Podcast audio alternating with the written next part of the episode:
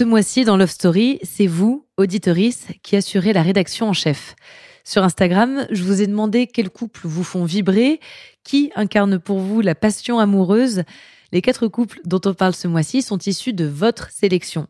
Quatre couples qui a priori n'ont rien en commun, des couples historiques, des anonymes, des célébrités, quatre couples qui vous représentent, vous, chers auditoristes de Love Story.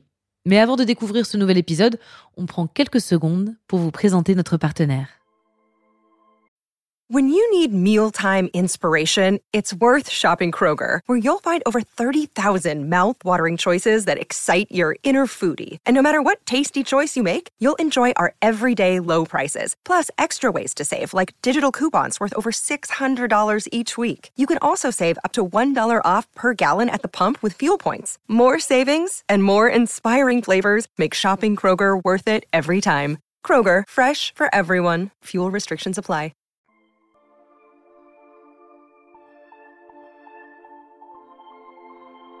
Ils sont moins connus que Martin Luther King ou Rosa Parks. Pourtant, à leur manière, Mildred et Richard Loving ont fait beaucoup pour les droits civiques. En défendant la légitimité de leur mariage mixte, ils ont fait changer la loi et ouvert la voie à tous ceux qui s'aiment, peu importe leur couleur de peau.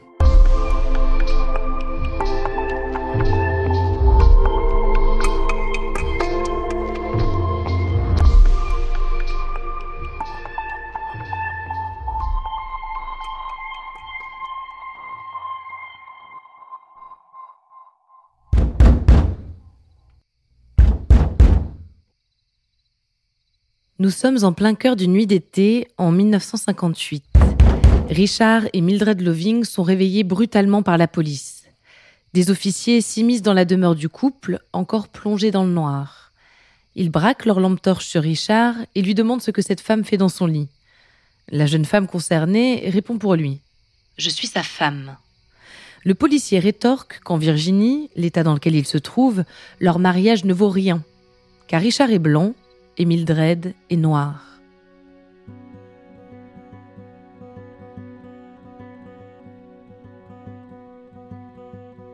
Richard et Mildred se connaissent depuis l'enfance.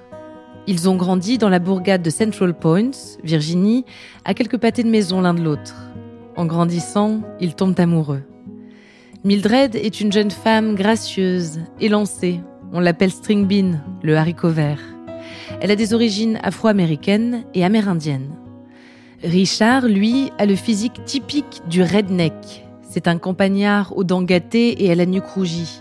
Avec ses cheveux blonds en brosse, il a l'apparence type du suprémaciste blanc de l'époque. Et pourtant, Richard et Mildred s'aiment, depuis des années, le plus naturellement du monde. En 1958, ils décident de se marier. La cérémonie a lieu à Washington, à 150 km de leur résidence.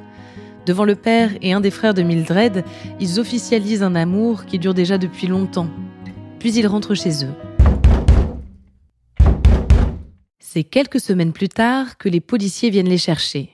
On les arrête et on les place en détention, séparément. À l'époque, Mildred est enceinte. Leur tort, avoir violé le Racial Integrity Act, un texte de loi qui interdit les mariages mixtes en Virginie et dans 23 autres États américains.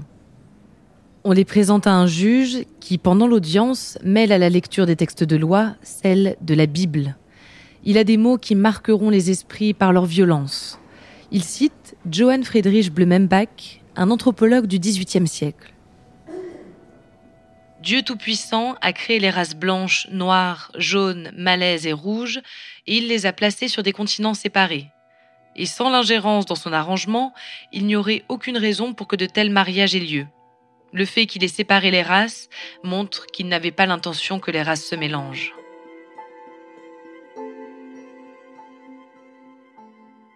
La pensée est nauséabonde, d'un autre temps.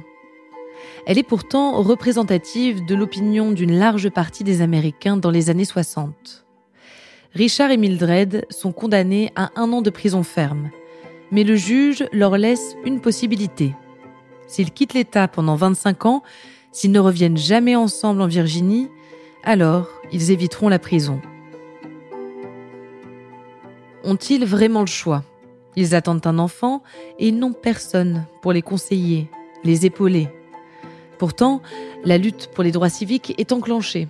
On se bat contre la ségrégation dans les écoles, les lieux publics ou pour le droit de vote, mais le mariage mixte reste tabou. Et Mildred et Richard ne sont ni des militants ni des intellectuels. Ils aspirent à une vie tranquille auprès de leurs enfants. Exilé à Washington, le couple est hébergé chez un cousin de Mildred. Chaque jour, Richard doit parcourir des kilomètres pour honorer son travail de maçon et charpentier à Central Points. Mildred s'occupe seule de leurs trois enfants qui grandissent. Un jour, Richard se fait renverser par une voiture dans les rues de Washington. C'en est trop pour Mildred, qui ne veut plus de cette vie citadine. Elle veut rentrer chez elle. Nous sommes en 1963 et les Loving entrent en lutte. Ils entament une série de procès pour révoquer leur condamnation. Mildred écrit à Robert Kennedy, frère du président et procureur général. L'affaire remonte jusqu'à la Cour suprême fédérale. Grâce à l'Union américaine pour les libertés civiles, le couple est défendu par deux avocats bénévoles. Ce sont eux qui poussent Mildred et Richard à médiatiser l'affaire. Ils donnent quelques interviews dans des magazines réputés dans tout le pays. Mais en Virginie, les journaux locaux soutiennent la décision du juge raciste. 10 avril 1967. Le procès s'ouvre. Philippe Hirschkopf, un des deux avocats du couple, présente l'affaire au juge en disant Vous avez devant vous ce que nous considérons être la plus odieuse des lois de ségrégation et de l'esclavagisme. Le 12 juin 1967, la Cour suprême rend son arrêt et marque l'histoire. Le mariage est un des droits civiques fondamentaux de l'homme, fondamentaux pour notre existence. Pour nier cette liberté fondamentale sur une base aussi intenable que les classifications raciales incorporées dans ces lois, des classifications si directement subversives au principe d'égalité au cœur du 14e amendement, privent assurément tous les citoyens de l'État d'une liberté sans procédure légale régulière. Le 14e amendement requiert que la liberté de choix de se marier ne soit pas restreinte par des discriminations raciales.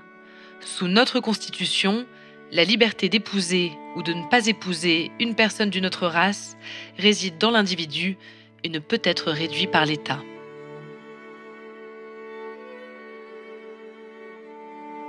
Richard et Mildred peuvent rentrer chez eux.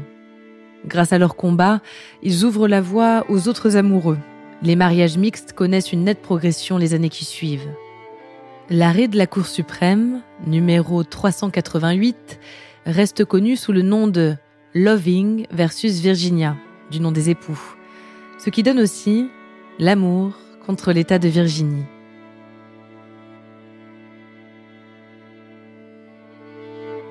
Richard meurt tragiquement en 1975, tué dans un accident de voiture. En 2007, à l'occasion des 40 ans de la décision de justice qui les concernait, Mildred disait je ne suis toujours pas versée dans la politique, mais je suis fière que notre nom à Richard et moi soit celui d'un arrêt de la Cour qui puisse favoriser l'amour, l'engagement, l'équité et la famille, ce que tant de personnes, noires ou blanches, jeunes ou vieilles, homo ou hétéros, recherchent dans la vie. Je suis pour la liberté de se marier pour tous.